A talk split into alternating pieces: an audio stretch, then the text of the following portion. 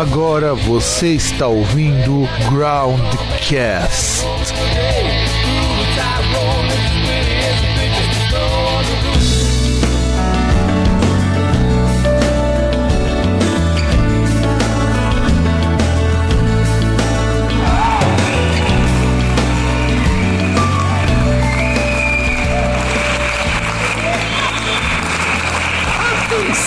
Caros ouvintes, caras ouvintas e demais mamíferos, répteis e ou seres vivos que escutam essa possível chamada Groundcast. Eu sou o Fábio Melo e contamos com um caso reincidente aqui no nosso programa, porque afinal de contas ele já participou do nosso primeiro é, vídeo oficial do Groundcast TV e agora está participando do podcast diretamente lá do inferno brasileiro chamado Goiânia, o senhor Wagner Gratiano. Yes. I'm in the hell. Bom, e hoje com certeza tá no inferno do caramba, né, cara? Pariu, de 45 graus até 8% de umidade. 8% a 45 graus. Puta que pariu, cara. Isso daí não é um calor. Já tô virando um cacto. daqui a pouco você vai estar. Tá... Serragem, coisa mais louca do mundo. Cara, daqui a pouco você vai estar tá virando um, um leitão pururuca desse jeito, né? Não, ainda fico bem. Você tem que ver o, o, o sol olha pra cima, céu, tá tudo vermelhinho de poeira, velho. Muito louco.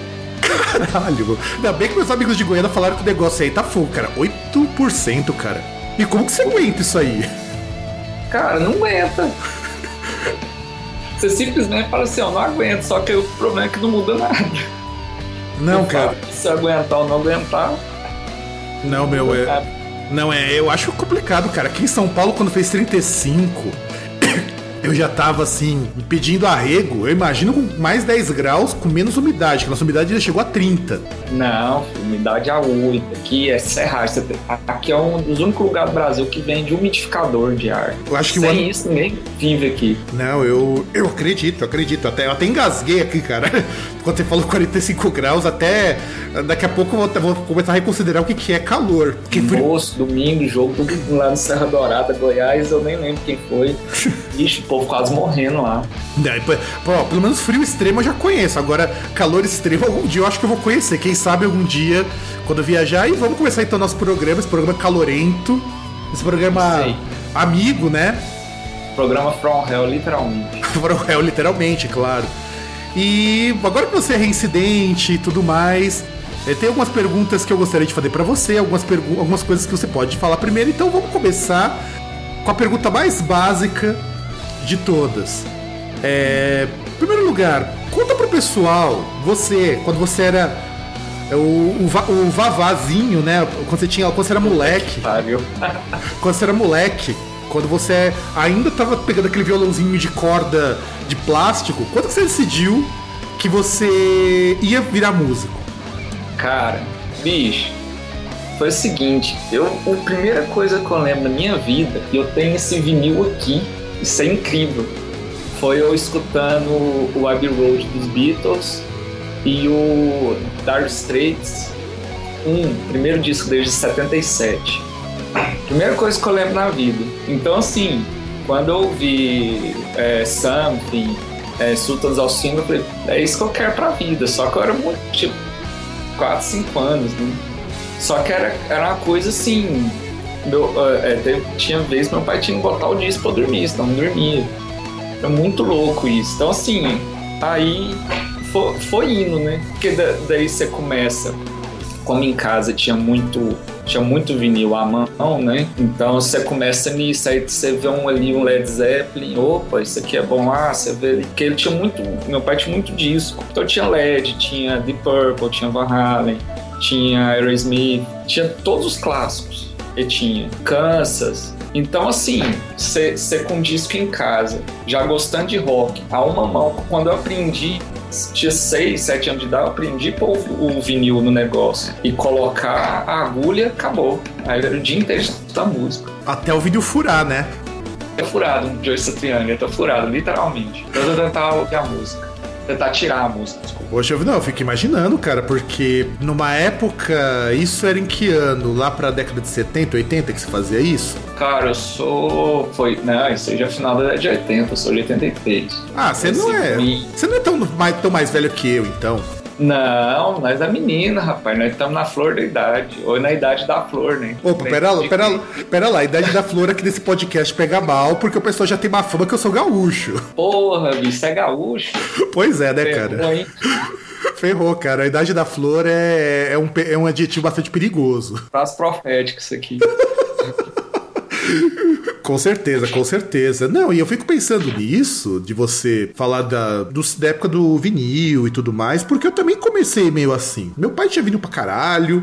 É, de repente eu escutava um Black Sabbath, aí eu pegava a fita do meu pai, que era fitas originais do Kiss. E eu acho, eu acho que todo mundo na nossa idade, assim, 83, 87, que é a idade do meu irmão também, época do meu irmão, todo mundo começou a ouvir música dessa forma. Alguns resolveram tocar música, outros resolveram virar comentador chato pra caralho, acabou o caso.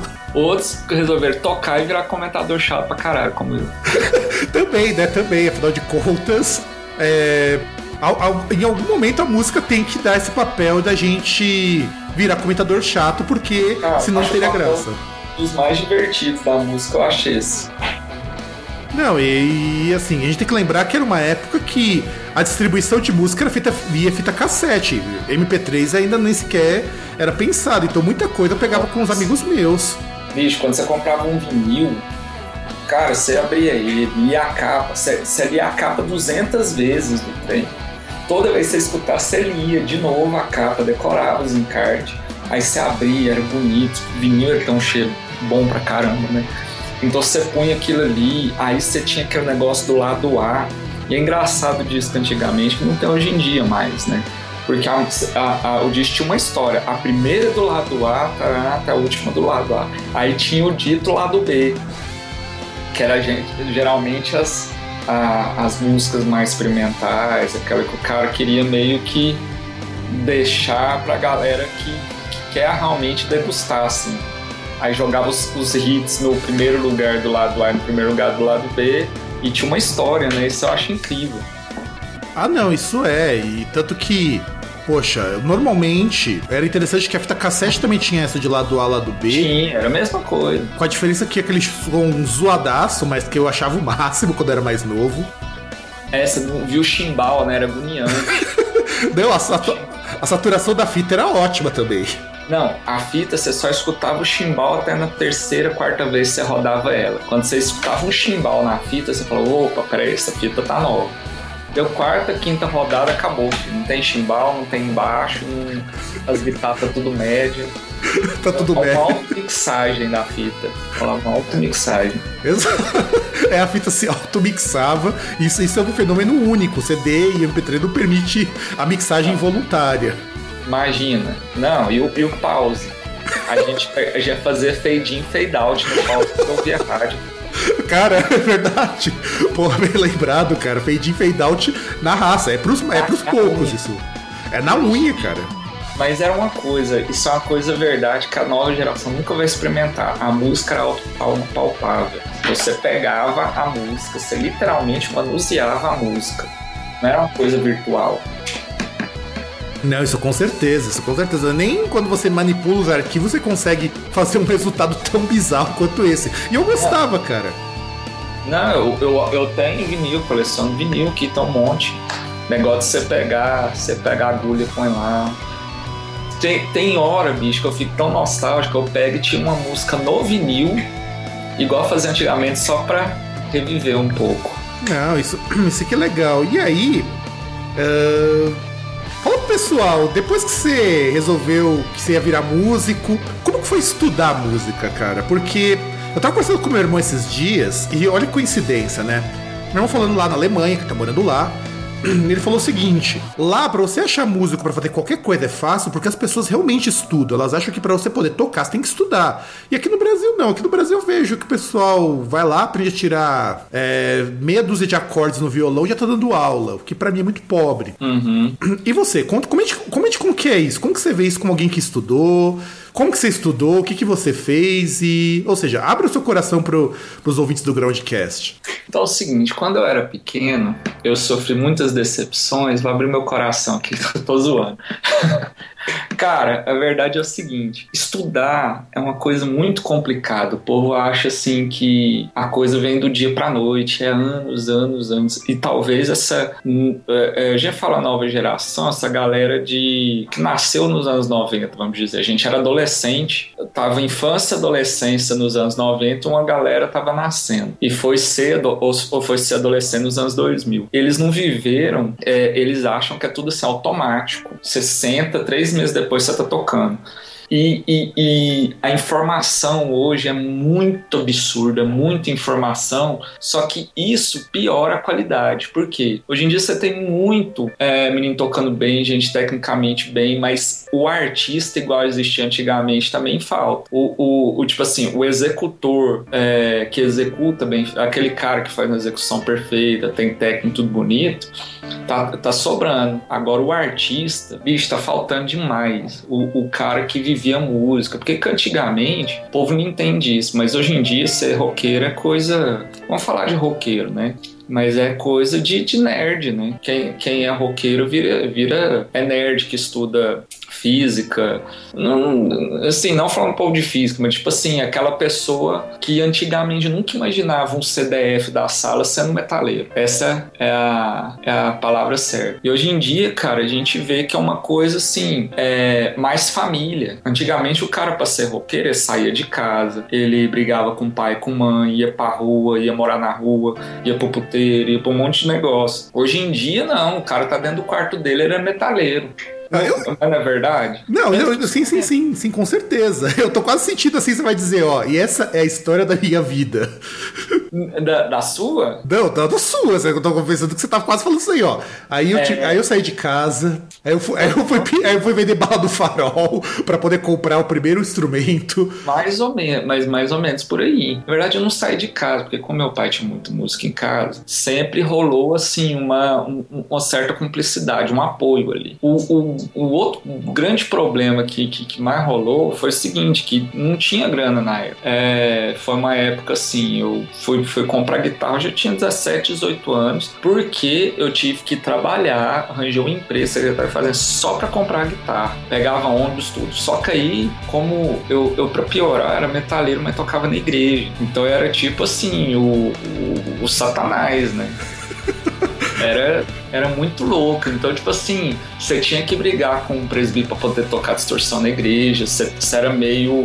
Era, era meio um excluído que no final acabou sendo admitido, né? Mas foi uma época complicada, que você tinha que juntar dinheiro para comprar lá comprar um disco. Vamos supor, quando saiu Alien Lost Secrets do Vai. Bicho, eu fiquei juntando dinheiro, juntando é, moedinha, tudo, para ir lá na loja, loja lá da Rua 4. Olha o telefone aí, olha só, pra você ver como que Wagner é uma pessoa ocupada. Gravação é... ao vivo só dá nisso mesmo. Só ao vivo Não. que acontecem essas coisas minha secretária, como esposa, vai sair vai atender ele pra nós. aí, cara. Então, assim, aí eu ia lá no, no, no centro, na Rua 4, comprar, cara, uma alcanceira. Então, assim, a gente vivia. O estudar era muito complicado, porque eu comprava aquele Alien Love Secrets do Vai e dormia em cima daquele negócio. Dormia para tentar entender. Não era nem tirar. Você passava primeiro na fase de entender, não tinha songbook era caríssimo. E, tipo assim, era muito, muito poucas lojas que importavam. E, e, tipo assim, e importar, você tinha que dar sorte deles importar aquele que você estava querendo. Então, assim, estudar foi muito difícil. Porque, mas foi é, muito na raça, assim. Muitas coisas que os meninos, que os meninos, ó, com a, com a geração mais nova, com 12 anos já tem acesso, a gente foi ter acesso com 20 e suado ainda.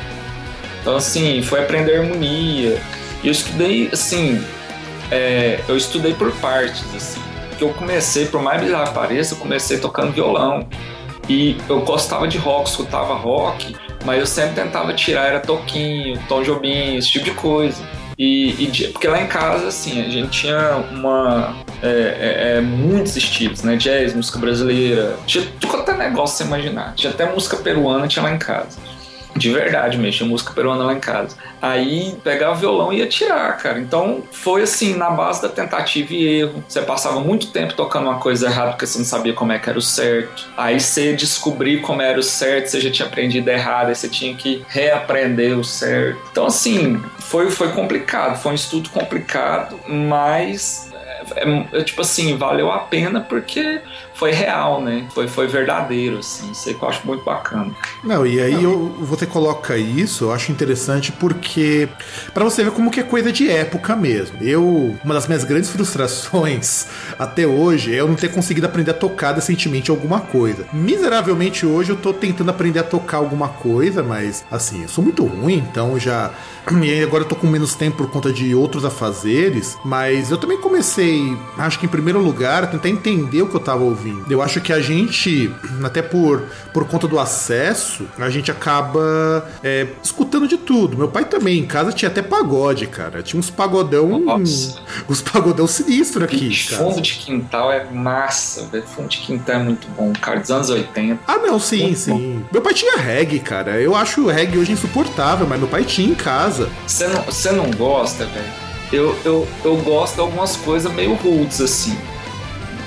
Tinha uma banda que eu gostava demais, é, UB14, que tinha. Vixe, era muito massa. Uns reggae meio idiota, mas era bom pra caramba. Ah, mas o UB14 era interessante, cara. Eram, eles eram tipo massacrecha do reggae, cara. É, isso aí. Eles eram meio assim. Tinha o Inner Cycle também, que era maravilhoso. Quem ah. nunca escutou a La Long? Ah, não, mas. Bad Boy, Bad Boy, Bad... aquilo ali é maravilhoso. Não, aquilo é muito legal, mas eu assim, eu nunca fui muito afeito do reggae. É, mas... você escuta mais que dois discos também, né? Porque ele caiu numa mesmice do, tudo que eu consegui escutar, até mesmo o reggae brasileiro, que tinha de tudo para despontar como um gênero legal pra caramba, que a gente tinha umas influências de música brasileira, o pessoal brasileirou muita coisa, mas de repente eu viro uma guitarra com auá e o cara utiliza isso daí até o infinito. Isso me cansa, cara. É, não, isso aí você tá certo. Teve um disco, depois dá uma olhada, o novo disco da Joss Stone, ela fez muito reggae. E um reggae com a pintada pop, cara, ficou, ficou gostei, ficou original. É, eu vou escutar porque eu gosto dela, eu acho ela muito boa como guitarrista. Não, Joss Stone. Joss Stone, não, não, tá. Aquela, eu... aquela loirinha que canta, canta meio black, assim. Ah, tá, tá. Mas tudo bem, eu vou escutar porque assim, toda qualquer proposta diferentona eu aceito porque é, a gente sabe que música é tão complicado hoje você fazer algo interessante, até porque você Nossa. mesmo disse, tem tanta informação, tanta coisa chegando ao mesmo tempo, tanta porcaria que a gente chega aqui. E eu lembro que uma vez quando eu conversei contigo, você disse que foi fazer conservatório depois, certo? Foi. Conta essa experiência. Foi depois, não, foi bem na época, né? Conta como que foi você, de repente, sair de uma casa em que você aprendeu na raça e aí você tem que ir para um lugar onde tem regra e tudo mais. Como que foi essa experiência? Na verdade foi o seguinte, é que eu fui pro conservatório, eu era muito novo, tinha uns 7, 8 anos, 7 anos. 6 para 7, não, 7 anos já. Conservatório Corapavan, em Berlândia. Do lado do José, do Colégio José Ignacio Souza. Cara, foi interessante porque é o seguinte, você demora 2, 3 anos para pegar um instrumento no conservatório. Você fala assim, ah, fez conservatório. Eu falo assim, ô oh, coitado, acha que, já acha que aprendeu música.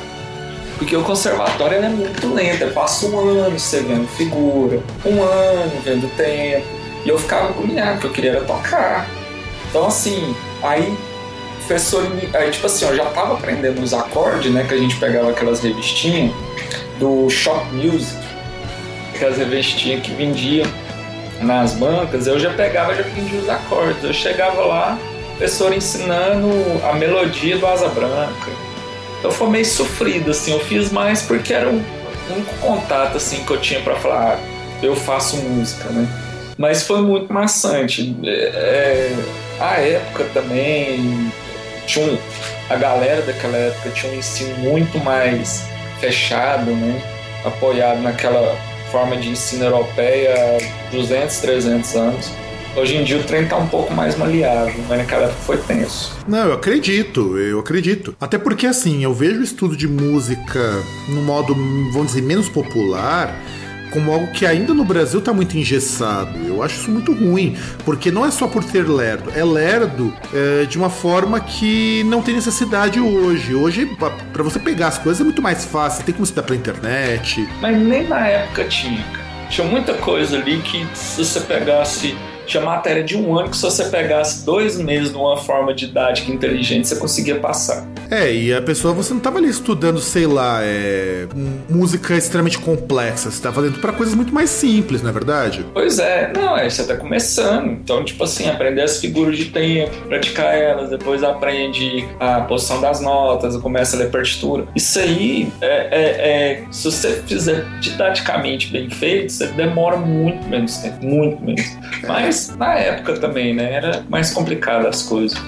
Sim, você muitas vezes só tinha ali como informação. As revistas ah, eram poucas. Você comprar métodos também não era tão simples. Hoje você baixa esses métodos, você vê. E os, os métodos nacionais, a linguagem era muito complicada para o iniciante. Era uma linguagem muito complicada. É, uma amiga Por mais minha que falassem a coisa certa, tipo assim, eles falavam os spoilers ensinar a tríade. Eles falavam certo, mas a forma que eles falavam era tão erudito era tão complicado que você pegava uma coisa simples e transformava num, num monstro. Era muito complicado isso aí. Não, eu acredito. Uma amiga minha, o pai dela, agora falecido, né? Foi um grande músico lá em Santos. Ele falava que uma das coisas que mais frustrava ele era ele ter que desenvolver métodos para coisas simples, porque o pessoal que tocava com ele não conseguia entender é, coisa simples, porque tá acostumado com a linguagem tão erudita à toa, eu acho isso uma pena, de verdade, uma pena. Também acho. É complicado mesmo. A linguagem erudita, se ela é bem aplicada, ela dentro do que, do que é lógico, eu acho ele espetacular. O problema é que é, falar uma coisa assim não vai ser tão polêmica, não, mas a impressão que dá que o estudo erudito, ele parece que ele simula de artifícios complicados para ele parecer mais evoluído. verdade, verdade, é concordo. Não, e não que seja, e não que esses artifícios vão fazer alguma diferença. Mas vamos supor, ler partitura é a coisa mais simples no mundo, mas parece que o povo põe como aquela coisa, ah, você lê partitura, tipo assim, para classificar o, o, o nível A do nível B. Acho isso meio bobeira, assim. Não, é bobeira, é bobeira. Meu irmão, um dia desse estava me ensinando a ler partitura. Meu irmão falou em, uma, em um mês de faculdade de artes ele aprendeu a ler partitura. Pois é, é simples, cara. Ler partitura é só uma nova linguagem. É, e na verdade é você só. O, mais difícil é você desenhar a partitura. Ler, ler mesmo, ele falou que é relativamente simples. É, desenhar a partitura não é complicado, é que é feio mesmo. Exato. Você, é, é igual caligrafia, se você não conseguir uma letra bonita, ninguém te entende. E aliás, vou te perguntar aqui agora uma coisa para você, já que você falou que veio uma falha de músico, é, praticamente é, teve que na marra aprender a tocar rock, porque afinal de contas, eu fico imaginando que o pessoal chama que rock era coisa do capiroto, power chord, então te levava pro inferno, né? Vai, Gibson SG era Portal do Mal. Era o Portal do Mal, exatamente. Sim, né, do, do Young. Exato, era o Portal do Mal. E aí de você se tocasse Kiss, né? Nossa, né, na verdade eu fui, eu, eu sou, eu sempre fui cristão, sou cristão, cresci na igreja evangélica, só que eu era um pouco, vamos dizer, provocador, gostava de provocar. Se você falasse que Gibson SG era do mal, ia lá comprava Gibson SG. Só de birra, né? Só de, só de raiva. Porque assim, é, eu queria comprar esse tipo de briga, sabe? E acabou assim que foi bom porque eu aprendi a me posicionar, né, com o músico, tipo assim, porque às vezes o na época mais, hoje em dia virou uma saroba, tá tudo liberado na igreja. Mas assim, na minha época, você tinha que ter uma posição e você tinha que aprender a defender sua posição. Só que isso é que eu achava bacana. Na, na vamos supor, na, na igreja, quando era evangélica de verdade, né? Sem tirar as bagaceiras de hoje em dia, já, ó, já virou polêmica. Já. não, não, não. Aqui, ó. A gente sabe, a gente, a gente, a gente fala de polêmicas aqui no Groundcast, mas quando você fala da questão de religião, eu lembro uma vez que eu tinha entrevistado, eu não lembro, um outro guitarrista também, que também é evangélico, ele me falou a mesma coisa. De repente você vê hoje uma volta a umas proibições que, assim, na nossa época mesmo, a gente pode falar, nossa, porque eu, eu tô de 84, a gente tem quase a mesma idade. Uhum. É, na nossa época, por mais que as pessoas falassem não, você não conseguia abrir um diálogo para um talvez. Hoje tá tudo muito radical. Na verdade é o seguinte, pro que a gente abria diálogo, que era questão do rock, que era questão assim, da gente. É porque o que, que acontecia? Que a gente chegar na igreja, pra você falar assim, vamos tocar rock na igreja, o cara fala, não. Aí você perguntava, não por quê? Ah, por causa de. Não, então peraí, ouve as minhas considerações. Deve tocar por causa disso, disso, disso, disso. Então a gente estudava para poder defender. Isso era bacana, porque a gente acabava aprendendo muito sobre história do, da música, aprendia sobre a como criou realmente o rock, é, tipo assim, como criou assim, a história por trás do negócio, né? Hoje em dia não, como o rock ficou muito fácil, é, começaram a preocupar com as besteiras que não, não tem porquê. E que na época eram umas besteiras que era tão besteira que ninguém preocupava, nem quem proibia o rock, nem quem pregava o rock. Entendeu? Tipo assim, eram umas coisas que eu já nem pensava na época. E hoje em dia, só que é aquele negócio, né? Uh, aquela, aquela velha. O, o velho ditado de, de, de, quem domina multidões, né? Você precisa espalhar o medo para criar a comunidade. Concordo, concordo. E aliás, agora vamos Fala um pouquinho do que te influenciou, além do Vai, além do, dos guitarristas que todo mundo vai citar, que é o Vai, o Satriani. O que mais te influenciou? Cara, primeiro que me influenciou foi cara que fazia bons compositores. Então, Beatles, eu sou, sempre fui Beatles é assim, tipo assim, Corinthians ou Palmeiras. Eu sou corintiano, graças a Deus. Amém. Saudações do topo da tabela, os irmãos. Mas assim, é, é tipo Corinthians e Palmeiras. Tipo assim, você gostava do Paul McCartney, você gostava de John Lennon. Ou você gostava de Beatles, você gostava do Rolling Stones. Isso era mal divertido, porque antigamente a gente brigava. Tipo assim, na minha época, no, eu, o Beatles eu tinha meio passado na época, mas assim, você era fã do Guns N' Roses, você era fã do Metallica. Ninguém era fã dos dois, sabe? Era muito louco isso. Então eu sou da praia do Paul, né? Sempre fui fã do Paul, do George. E o Ringo eu achava tipo assim, sabe aquele é tipo, sabe o fofão do balão mágico? sabe cara... aquele cara que tá ali meio que pra deixar o trem tudo feliz? pra é, mim é o King. É o alívio cômico, né? Alívio cômico, você falou certinho, é um alívio cômico. Aliás, é a, a, gente, a, gente que, a, gente tem que, explicar isso pro pessoal, que provavelmente nossos ouvintes mais novos não vão ter visto balão mágico. Então olha a referência aí, pesquise no YouTube, por favor. É, hoje em dia não existe coisa ultrapassar, tá tudo no YouTube. Então vem questão, ah, estreia antigo, de caceta, tudo no tubo. Esse negócio de, ah, é da sua época. Não, é da época. Hoje em dia tudo é de todas as épocas. Existem da minha época. Falar pros mais novos, né? Porque fica assim, não, esse trem é da época de vocês. Não, tá no YouTube hoje. Na verdade, na nossa época não tinha reprise ainda. Hoje eles podem ver o que a gente via a hora que eles quiserem. Exato, exato. Então é mais da época desse que da nossa. Mas assim, então eu era muito fã de Beatles. Então eu sabia o Abbey Road de core, Sgt. Pepper de core. Aí era muito fã de Dark Straits, muito, muito, muito. ainda sou. É, e, eu, e eu, tipo assim, eu demorei anos para ter coragem de pegar aquela técnica do Mark Knopfler de tocar com os três dedos, porque eu achava aquilo ali tão, tão assim, o, o Olimpo para mim, que eu meio que deixava longe, assim, meio que respeitava, sabe? Era tipo, sei lá, o cara entrar no, nas 12 casas do Cavaleiro de Ouro. era, era meio assim, sabe? Atingiu o sétimo sentido. Então era muito fã do Mark Knopfler, muito fã do Jimmy Page, muito, muito. Led Zeppelin era todo dia, muito fã. Assim, nessa fase bem assim, porque a gente então a primeira fase nossa é bem ouvinte, né? É, é, tipo assim, a gente não pensa guitarra tecnicamente, a gente pensa em música. Então foi Dark Straits, LED, Queen pra caramba. Eu vi aquele. Eu, eu, eu vi meu pai disse a primeira vez que o Queen foi no, no Rock in Rio, não. Acho que foi no Rock in Rio, que eu vi na televisão, pulava. Assim.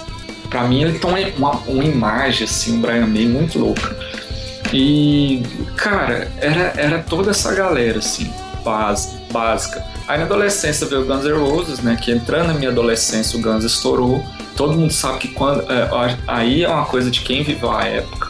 Mas o Guns, quando estourou, foi assustador. Assustador. Passava todo mundo Fantástico Ó, o Axel acordou, o Axel dormiu, o Axel brigou com a, com a menina, o Axel brigou com a polícia. Ixi, era todo domingo Guns N' Roses. Nunca vi uma banda. Cara, foi a última mega banda, assim, que eu me lembro, mega. Não, teve o YouTube, né? O YouTube foi foda também.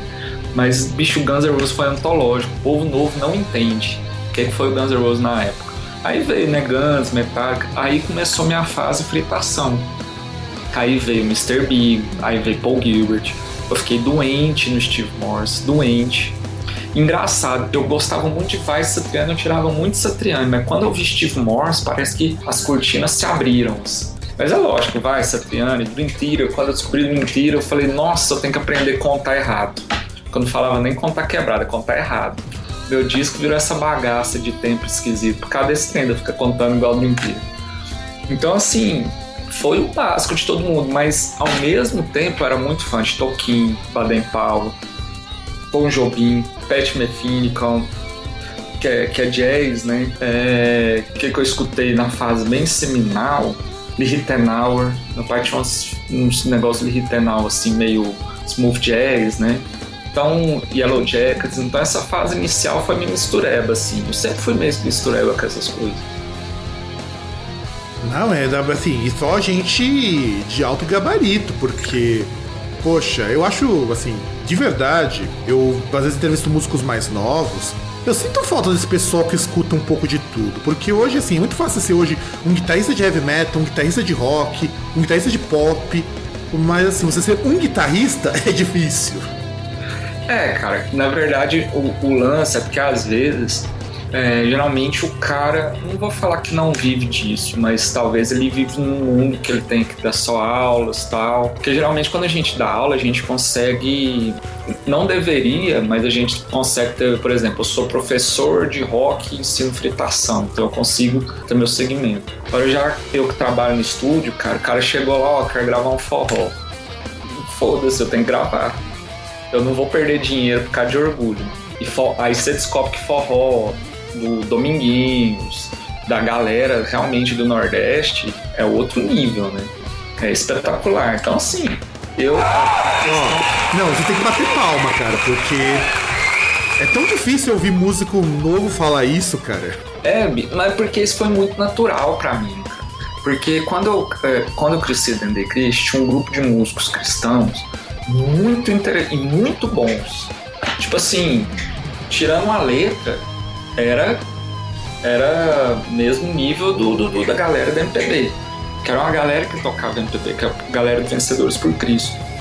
Então eles tinham baião, tinha samba, tinha rock, tinha aquelas baladas nos 80, aqueles DX7, aqueles pianão de DX7, parecendo, parecendo toto. Então tinha um rebanhão.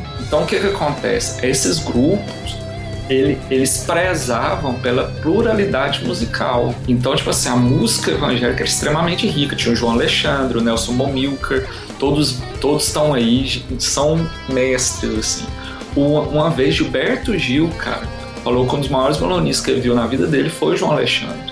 Gilberto Gil fala. Então, assim, são. E, então, a gente, como cristão, a gente tinha acesso a isso tudo. Hoje em dia, as músicas é só uma coisa só, acho ridículo, bicho. A música cristã hoje perdeu demais. Hein? Ah, mas é que aí entra num fator até que, aproveitando pra emendar com uma pergunta, para mim o problema, não só no meio cristão, mas também, né? Porque, por exemplo, de repente você tinha antigamente uma banda tipo Striper, que ela era interessante porque trazia um hard rock anos 80, mas com uma pegada que era do Striper.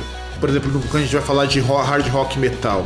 E de repente hoje o mercado evangélico virou um mercado muito rentável pela quantidade de pessoas adeptas que se consideram como evangélicas. Já é um, se não me engano, é 20% da população. Não pode ser ignorado, é gente pra caramba ainda.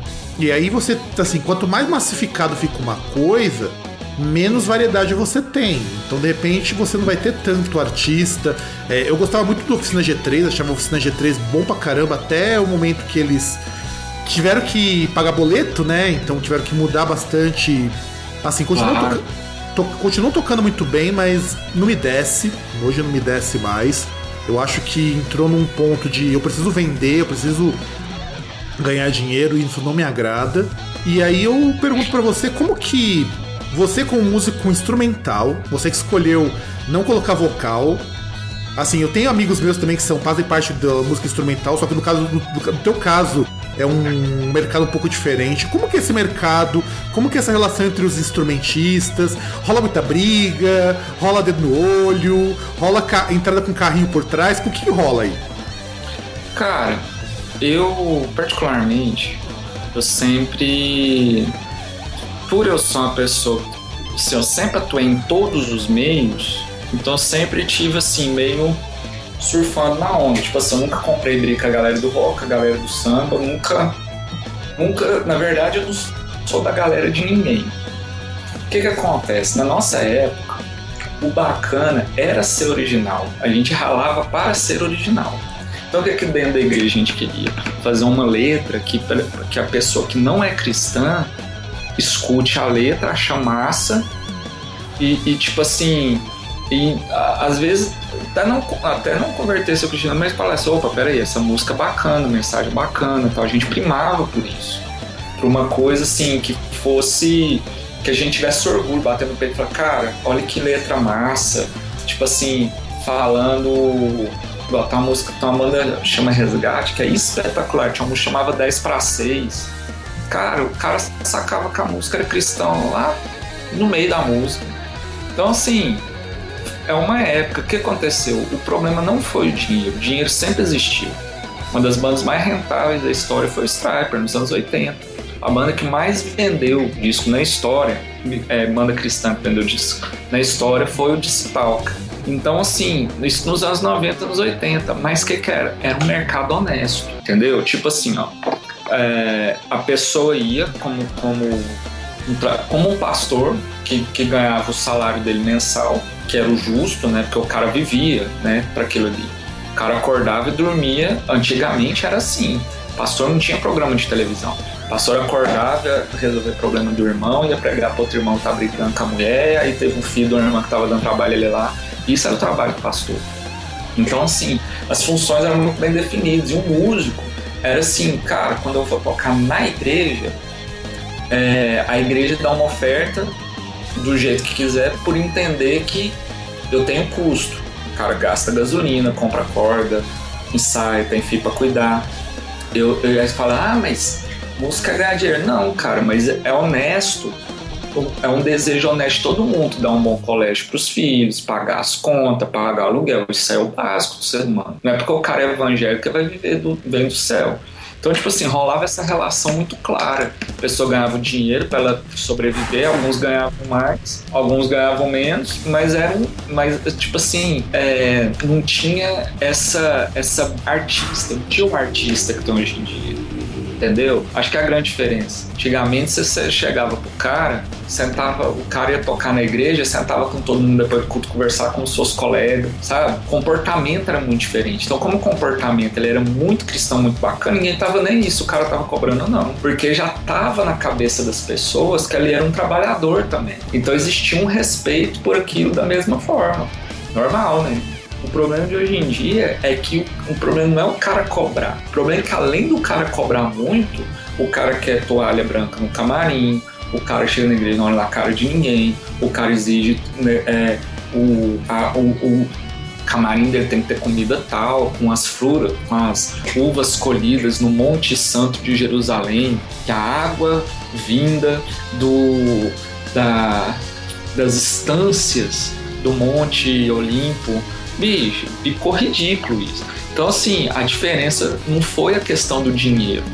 A questão do dinheiro foi o seguinte: é, antigamente um pastor ganhava um salário, era um salário decente, suficiente para ele viver bem. Viver bem assim, pagar as contas, né? Porque viver bem é pagar as contas. Você põe um filho num colégio bacana, você tem um carrinho ali pra você andar, beleza.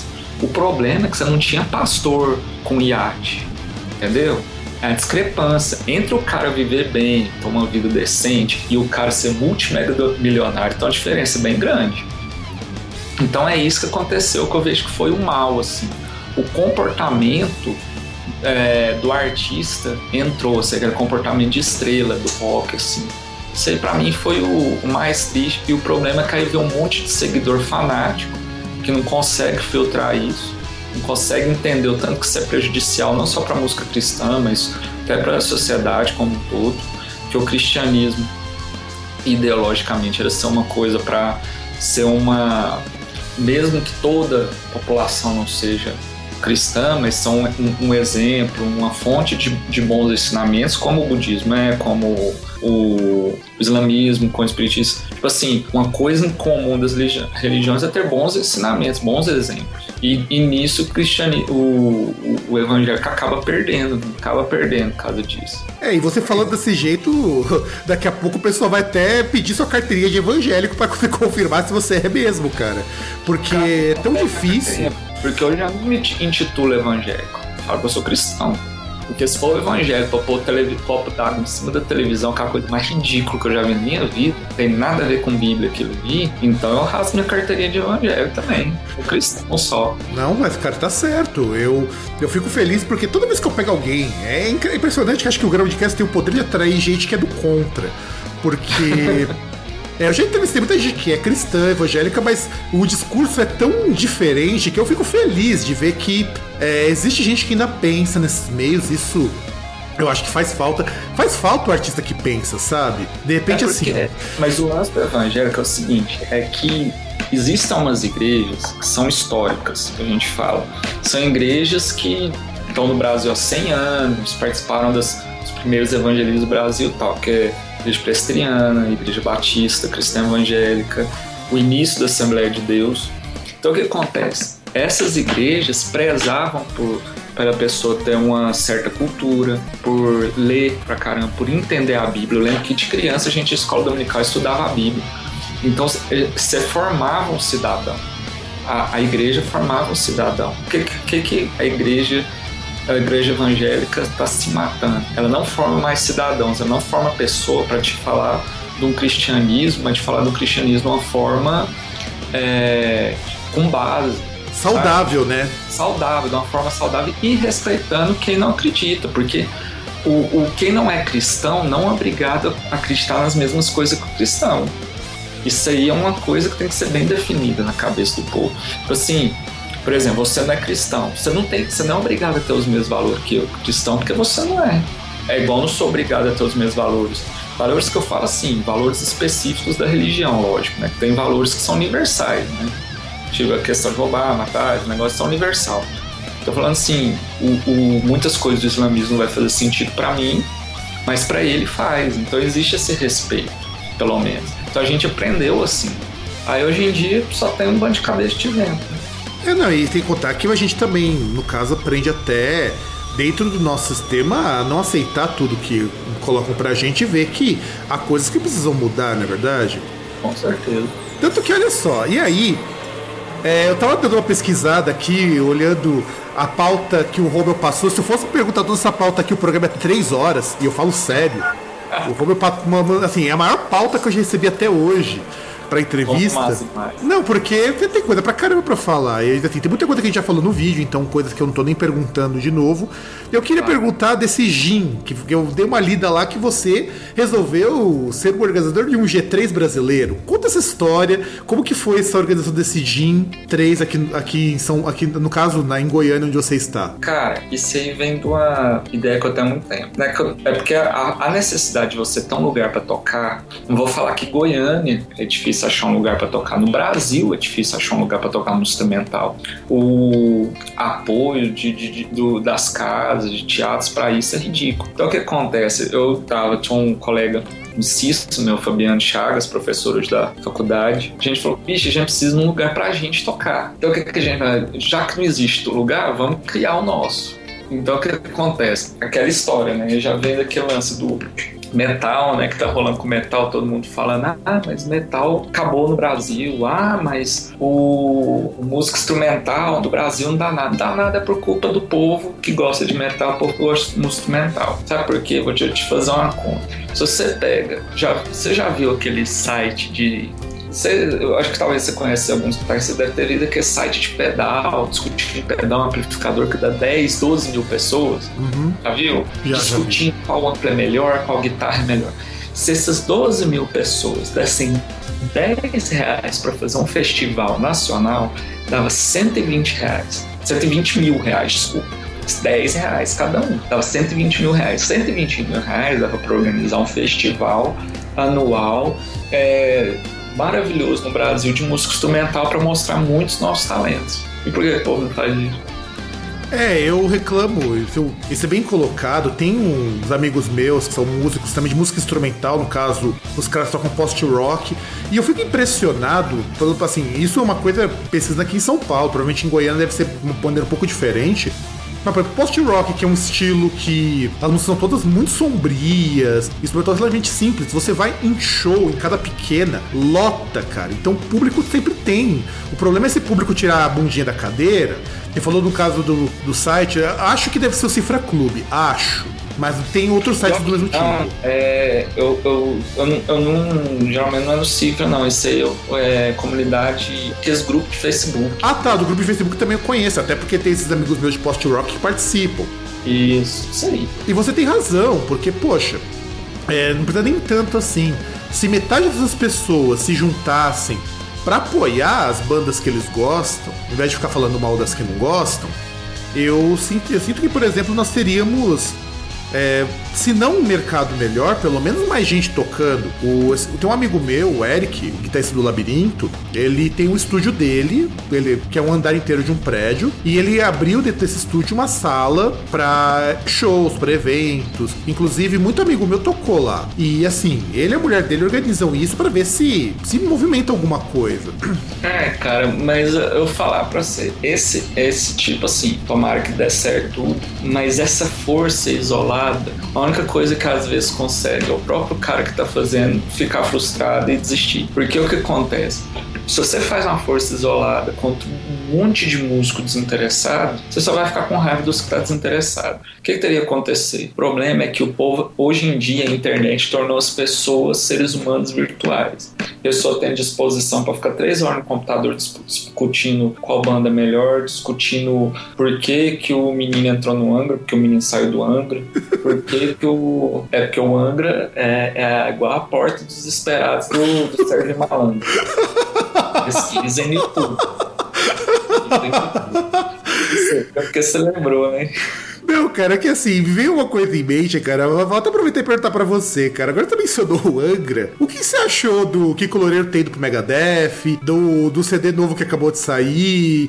Que, assim, eu praticamente achei muito fraco. O que você achou do Angra desses últimos tempos? Cara, juro pra você, eu escuto por uma questão assim, que eu escuto tudo, tudo, todos os estilos. Se eu falar que eu não gosto do estilo, eu vou te falar por A, mano, vai ver por que eu não gosto. Eu escuto tudo. Eu já escutei até, bicho, esses tempos eu fui escutar Nina Hagen, velho. Puta que pariu para justamente falar, ouvir falar que é. Não, eu já tinha ouvido umas músicas da Nina Hagen achada muito doida. Só que eu queria entender. Eu tinha uma aluna minha que ela gostava desse tempo performático. Eu falei, não, deixa eu entender o lado artístico da Nina Hagen. E eu achei muito interessante, no final das contas. Então, assim, eu não gosto de heavy metal melódico. Não, não é que eu não gosto, é porque, assim, eu não consigo. As mesmas harmonias, o mesmo tudo, tudo, pá, tudo, tudo, tudo, pá. Eu não consigo, cara.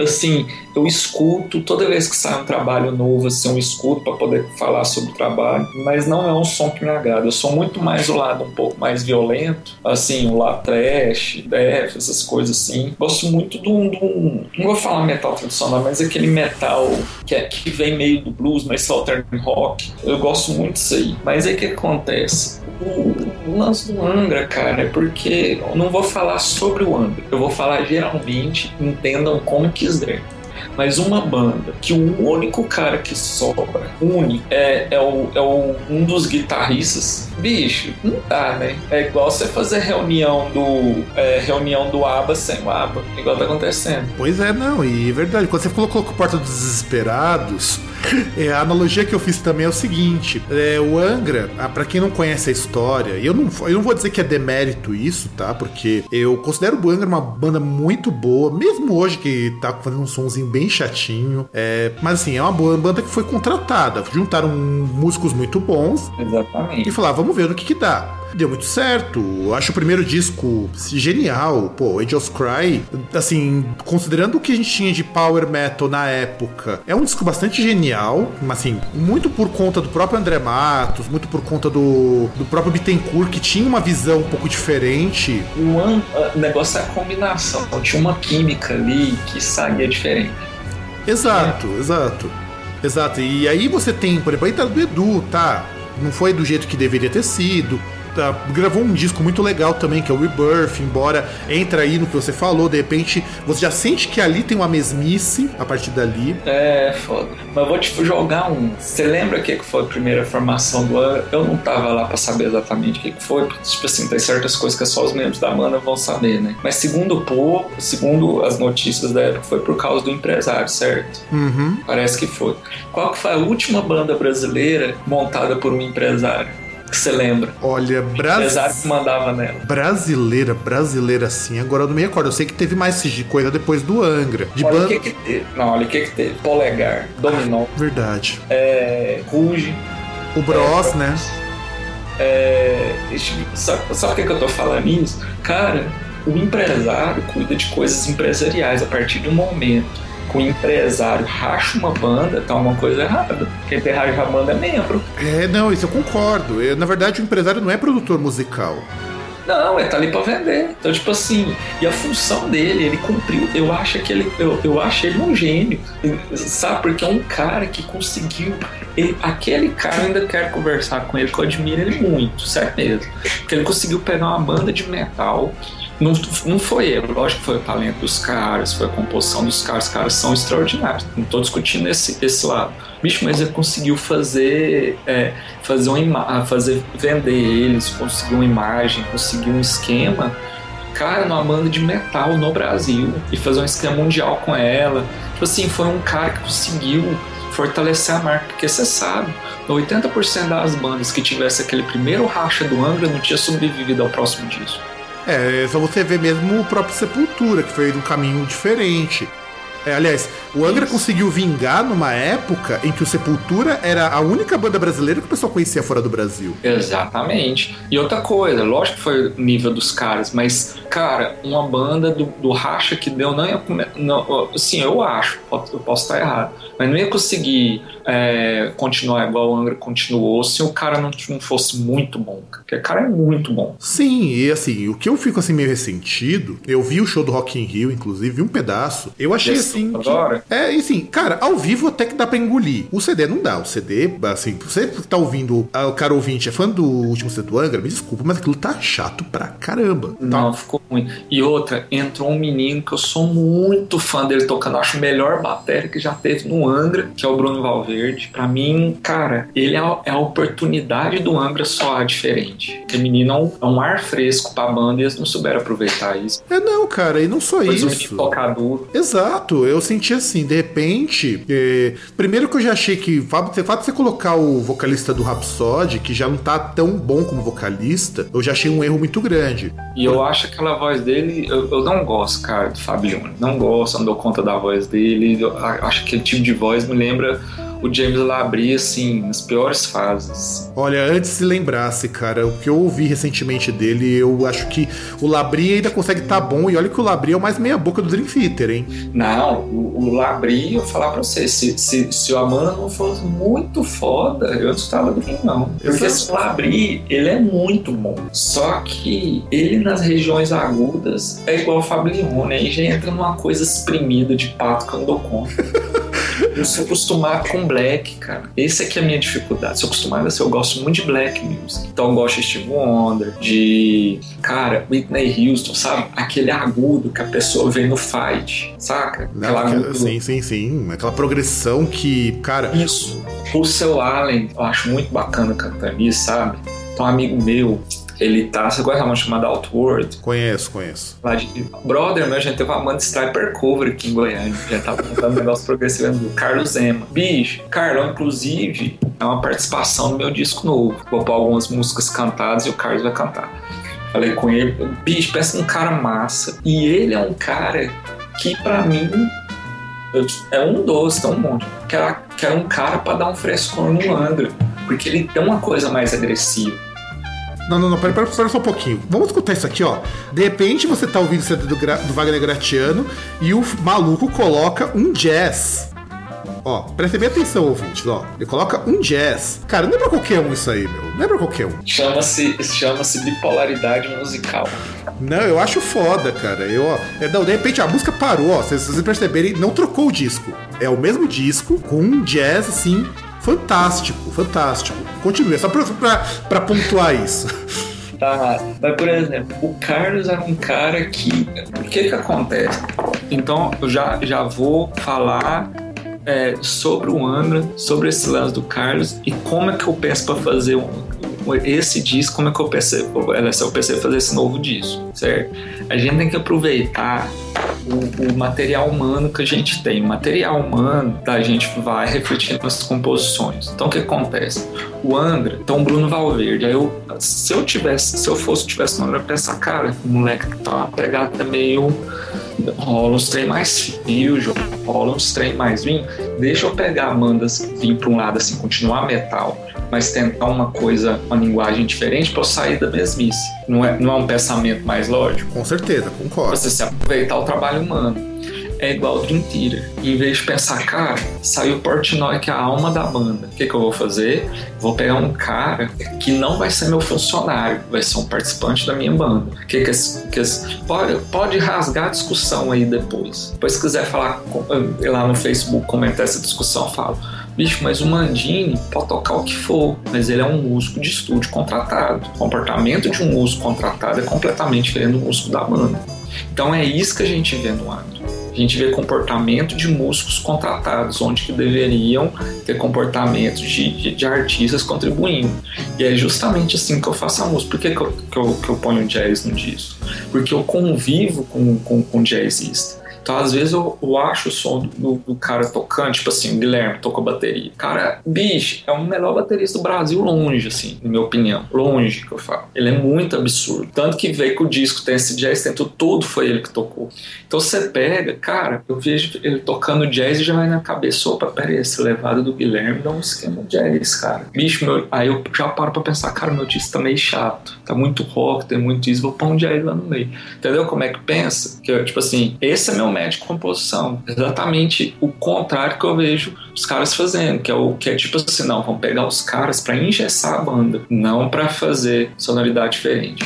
Então, assim, eu penso isso, por isso que eu ponho jazz no disco, ponho música erudita e tal, porque, cara, música, o, o disco tem então a história, as músicas tudo igual, não dou conta. Não. Não, e você falou do novo disco, cara. O que que você pretende fazer pro novo disco? Cara, o novo disco vai ter algumas músicas cantadas, vai ter uma pegada um pouquinho, algumas coisas vão ser um pouquinho mais sombrias do que o primeiro.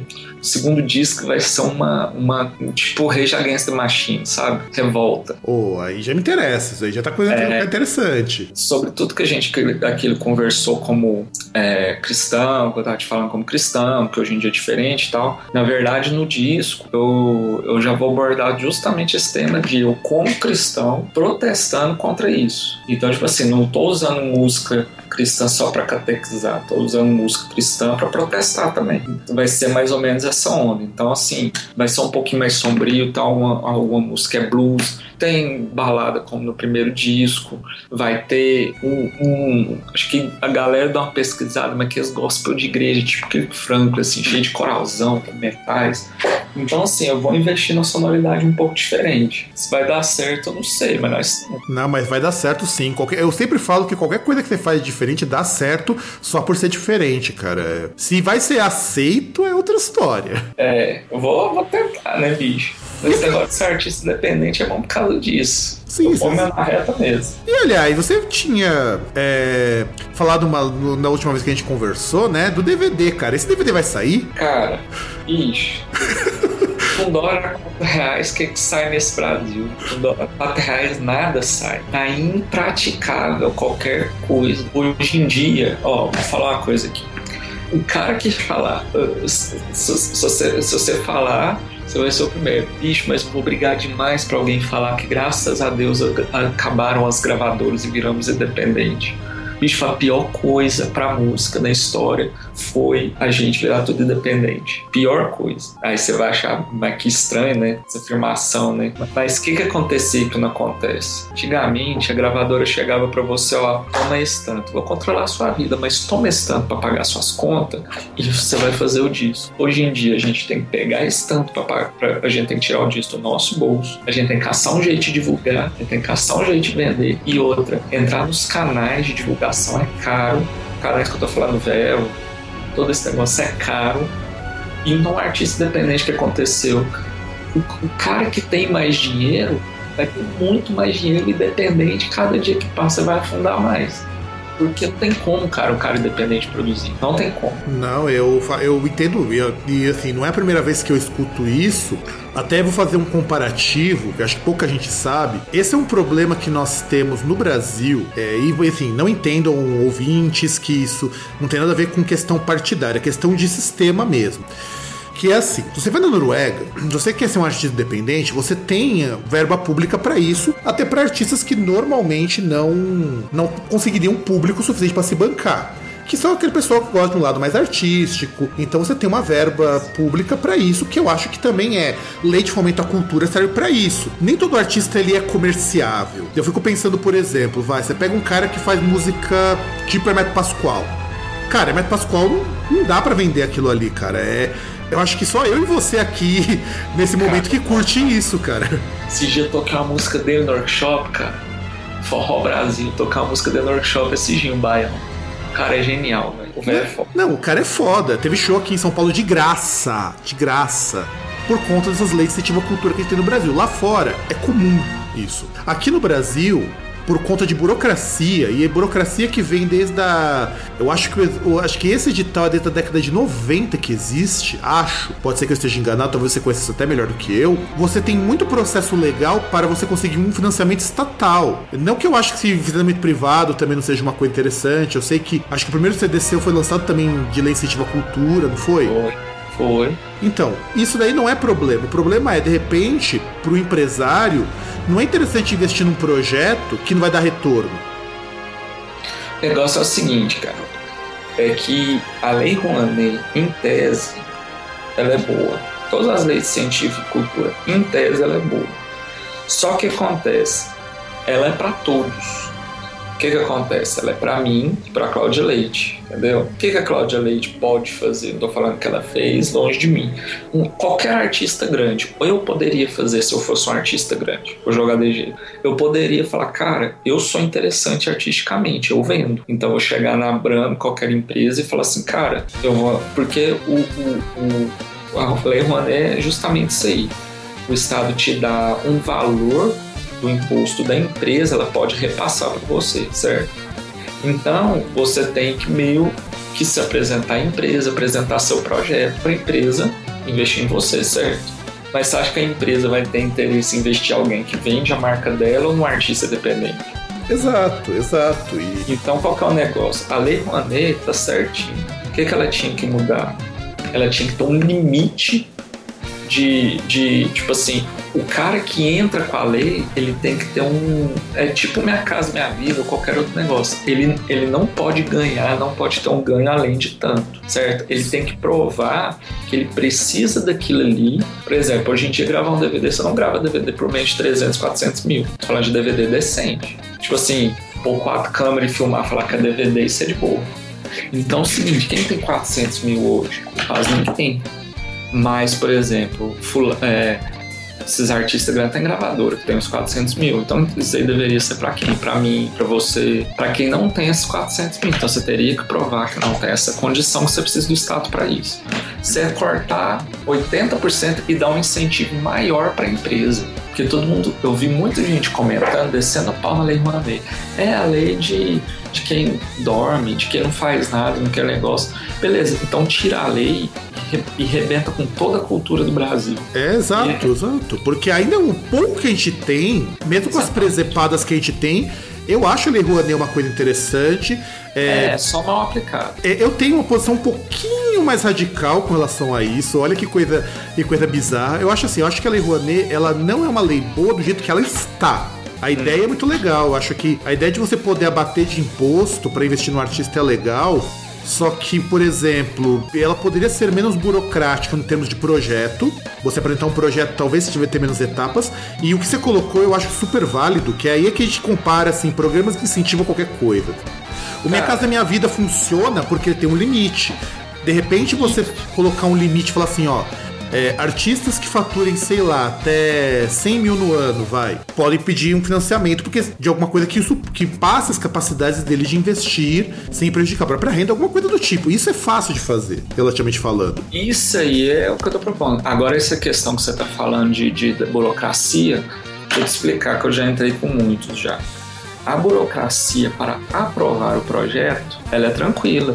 Você só tem que apresentar um projeto com todas as documentações explicar o porquê o seu projeto é interessante para a comunidade. Tipo assim, o que, a comunidade ganha com o meu CD, com o CD do Wagner Gretiano, entendeu? Então você vai apresentar dessa forma. Tipo assim, explicar, pô, por que eu sou interessante, o que, que eu agrego de cultura. Isso aí é fácil. Qual que é o problema? É a captação. Então, o, o aprovar o projeto é fácil. O problema da captação, captação é o seguinte, ela é 4% do imposto de renda, que só serve empresa de lucro real. O que é 4%? Tipo assim, o imposto de renda é 1,7%, certo? Uhum. Então, por exemplo, se eu fui aprovado em 350 mil, aí o povo, ah, mas para que isso tudo? Só a filmagem, tô falando filmagem decente, tipo assim, porque senão vê um povo falar, ah, mas por que não faz mais barato? Não, então quer dizer que o a cultura tem que ser feita com merda, então. Só a filmagem hoje em dia sai mais de 100 reais. Só filmagem. Sim, sim.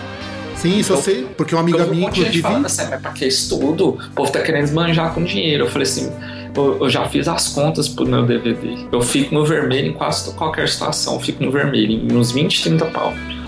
Então o que acontece?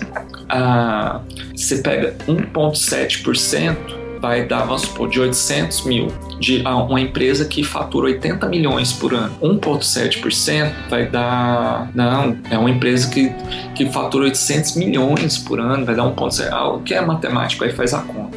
Mas imagina que é 4% desses 1,7%. Agora imagina o tamanho que você tem que ser empresa para você pegar 4% do 1,7%. Não, e assim, Não, sim, e é muito dinheiro. Assim, você consegue, de certo modo, mas a empresa comprar a tua ideia, eu acho isso ruim, cara. Eu acho isso péssimo. A empresa não compra a ideia de ninguém. O objetivo da empresa é vender. Por mais que é, algum, algumas pessoas, é, tipo assim, por mais que ao, ao meu ver, o governo às vezes toma as atitudes meio, sei lá, comunista, mas sei lá, mas não tem nada a ver. A gente tá num país capitalista, o que move aqui é o capital. Então, se você não chegar para a empresa e falar assim, ah, eu vendo tantos. É, quando você pôr sua marca no meu DVD, sua marca vai circular em tantos mil, mil casas, não sei o que lá. Bicho, não tenho como fazer isso. Um artista grande tem. Por isso que é, isso é injustiça da Lei Rouanet é que ela funciona para quem é grande. Exato. E aí você, de repente, faz com que esse artista continue grande, porque ele não vai precisar investir dinheiro do próprio bolso. E ainda e por cima. Se não investir, vai continuar grande, porque mesmo assim as empresas ainda pagam para estar com ele. Exato, exato. Então ele ganha duas vezes. Eu acho isso bastante complicado, o que é uma pena. Na, na Alemanha, por exemplo, que você tem leis parecidas, a verba ela é controlada de uma forma um pouco diferente. Não é a empresa que vai lá e escolhe o artista. É feito uma, uma pré-seleção. Você tem um júri, vamos dizer assim, você tem uma bancada gigantesca. É mais burocrático que o nosso, inclusive, nesse sentido sentido, mas ele, enfim, tem limite, tá? Mas deveria ser. O, esse modelo da Alemanha, ele é, para mim, é o mais interessante. Na verdade, assim, as empresas recebem, tipo assim, insumos federais, tipo assim, um monte de incentivo, ela entra dentro do programa. Só que quem vai decidir para onde esse dinheiro da empresa vai é a comissão da cultura eleita lá. Exato, e uma comissão grande, porque assim, a gente não pode partir nem sempre do princípio de que só por ter, por ter uma comissão X ela vai, ela vai privilegiar tal. Gente, acontece com empresas sem comissão nenhuma que dá no mesmo. Pelo menos tendo gente da área que possa pelo menos. É, não digo nem dar o aval, mas dizer assim, ó, é relevante ou não é relevante, ou precisa mudar, ou precisa apresentar alguma outra coisa. eu acho que fica um pouco mais honesto, vamos dizer assim, pelo menos fica mais claras. deveria ser assim. O problema do Brasil é que quem decide quem, quem merece ou não o incentivo cultural no Brasil é o dono da empresa, que geralmente não é músico, não é crítico, pode, alguns casos pode ser, ou, e o contador o administrador. Em nenhum lugar o músico decide. Aí é complicado. Exato, e isso que me, me entristece muito nessa lei. E, bem, a gente já tá estourando o horário, porque esse realmente vai ser é a entrevista mais longa que eu já gravei até hoje no, no Groundcast Entrevista. Já tá pegando, chegando perto dos programas de podcast que nós gravamos. Assim, é legal, porque, porra, é complicado você falar com o músico, tem tanto para falar e a gente não pode é, estender tanto o programa, porque senão as pessoas também não escutam. Ah, com certeza não escuto. Não escuto, eu acho uma pena. E assim, então, aproveitando que a gente falou de tudo, acho que o nosso programa tem essa pegada mesmo. Acho interessante que o músico fale um pouco menos sobre música e mais sobre ser músico. Porque senão as entrevistas são todas iguais. A gente no Groundcast preza por esse tipo de formato. Eu acho que os nossos ouvintes também prezam por isso. E eu queria agradecer muito pela segunda vez estar entrevistando você. Eu acho que É isso, isso. Que isso é muito legal. A terceira, a quarta, a quinta, quem sabe a sexta, talvez a sétima. Claro, com certeza. Não, e assim, eu acho muito legal conversar com músico. Eu sempre falei isso em todos os programas. Conversar com músico é uma experiência muito legal. Porque, diferente de conversar com um cara que toca, porque eu sempre diferencio assim, o músico e o cara que toca. O cara que toca aprende a lá a tocar alguma coisa, faz umas harmonias vocais, e, mas o cara não é músico. O cara tá ali porque ele executa muito bem alguma coisa. De repente você pega músico, convivência, com uma visão de que música tem uns pormenores, uns enroscos que a gente precisa aprender a lidar. Ou E assim, a gente sabe que, poxa, você tem, você tem experiência em vários meses, você é músico de estúdio. O- Eu tenho amigos que também trabalham em estúdio e eles têm uma visão muito parecida. E eu queria que você deixasse um recadinho pro povo. O que, que você tem a dizer, que você tem a recomendar, ou que você tem para falar para o nosso ouvinte como mensagem final. Galera, escutem muitos estilos, escutem música. Para que esse negócio, ah, é metal, ah, é samba, não sei o que. Bicho, escuta tudo.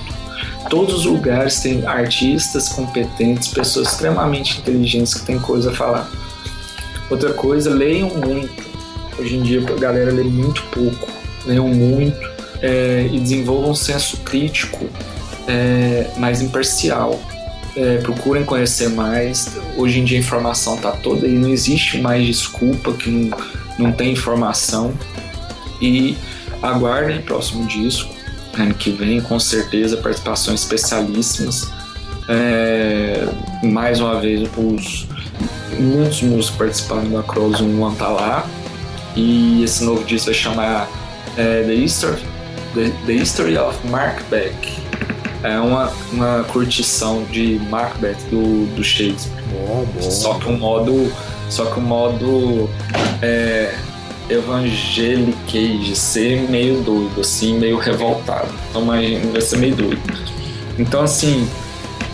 Tudo, tudo de bom pra todo mundo, escuta a entrevista. Se achou ruim, vai lá, eu tô lá no Facebook, tô no YouTube, tô os vídeos lá, eu tocando todas as músicas do disco. Um disco pra baixar no SoundCloud e no iTunes tem ele, ele para alguém quiser fazer uma doação ao, ao ministério, tá lá no tá lá no iTunes. E isso aí. Então, mais informações também. Brigadão, Fábio. É sempre bom que ser, é, ser entrevistado por quem também tem algo a falar, por, por quem realmente tem, tipo assim, quer saber mais do que qual guitarra que a gente usou. Isso eu acho muito massa. E abração pra todo mundo. Aliás, e antes, eu não posso me esquecer da pergunta primordial do podcast, instituída graças ao nosso outro podcaster que grava comigo aos finais de semana, o Sr. César, o homem mais velho do mundo. E sim, esse, essa e outras alcunhas que vão surgindo ao longo dos programas. Eu tenho que perguntar pra você o seguinte: de toda essa experiência musical, de toda essa coisa que você já tomou contato, qual é aquele disco que você tem a maior vergonha do mundo de assumir que você curte, porque o negócio é ruim, mas você curte, cara? Nenhum, cara. Nenhum? Pô, eu acho nenhum. Eu, eu, tem um disco do New Kids on the Block, chama No More Games, acho espetacular. Tem um disco do Backstreet Boys, que tem aquela música Inconsolable, maravilhosa. Tem, tem uma fase do N5 ali, cara, aquele começo do Justin é espetacular. Tem o, aquele disco do que é Homem 88, 88, chorando se foi quem um dia. Maravilhoso, tem disco ao vivo da Daniela Mercury em, em Montreux, eu acho, em Paris. Maravilhosa, Amanda tocando pra caramba. Ou seja, não tenho vergonha de nada. É, porque eu, essa pergunta a gente institui porque normalmente a gente vê os músicos, cortei isso, cortei aquilo, e, por exemplo, eu sempre menciono como exemplo, porque muitas vezes os músicos não conseguem citar alguma coisa, eu gosto muito de Simple Red, cara, que é uma coisa horrorosa. Oh horroroso, caramba. Simple Red maravilhoso. Amo Heitor de E, rapaz. Não, eu amo, eu amo. Não, eu amo. Bicho, a música da minha vida. Eu amo Simple Red, cara. Eu acho. Star, aquela música maravilhosa. Eu acho Simple Red, assim, muito bonito. Mas, assim, musicalmente falando, a gente para por um e poxa, mas como como, né? Que nem o Savage Garden, cara. Puta, pop anos 90, é uma coisa que eu amo. Nossa, Savage Garden é muito bom. Aqui. Não, então se a gente for falar de pop anos 80, vai ficar aqui até morrer, porque eu gosto de Ultravox, eu gosto de Soft Cell. Ah, Ultravox é bom, cara. Eu não gosto, mas eu acho é, bom pra caralho. League, Human League, New Order, Peixe Mode. Pô, oh, bicho, eu gosto de tudo, cara. Não tem essa treta. De jeito, não Cl tem. Claro, a gente não pode ter essa treta. Então, todos os links para você falar, conversar com o Wagner Gratiano vão estar tá aqui na postagem. Então, vocês vão poder clicar, comentar a entrevista. Deixa um recado também aqui pra gente no, no nosso nossa caixa de recados do site do Groundcast, porque, afinal de contas, depois de quase três anos de podcast, finalmente estamos tendo comentários e a gente ler comentários, especificamente o comentário de hoje, ele vai ser lido antes do programa ou depois do programa, vocês a gente vai, a gente vai, vai decidir isso daí. Maravilha. E, e, é isso aí, eu agradeço demais ao Wagner, agradeço a você ouvinte, agradeço ao Romeu que sempre coloca os entrevistados assim de surpresa, nunca avisa como que é o formato, então é uma coisa muito espontânea. E muito obrigado, obrigado a todo mundo e nos ouvimos, nos vemos, enfim, o que é que seja na semana que vem. Então um grandiosíssimo abraço a todos e tchau.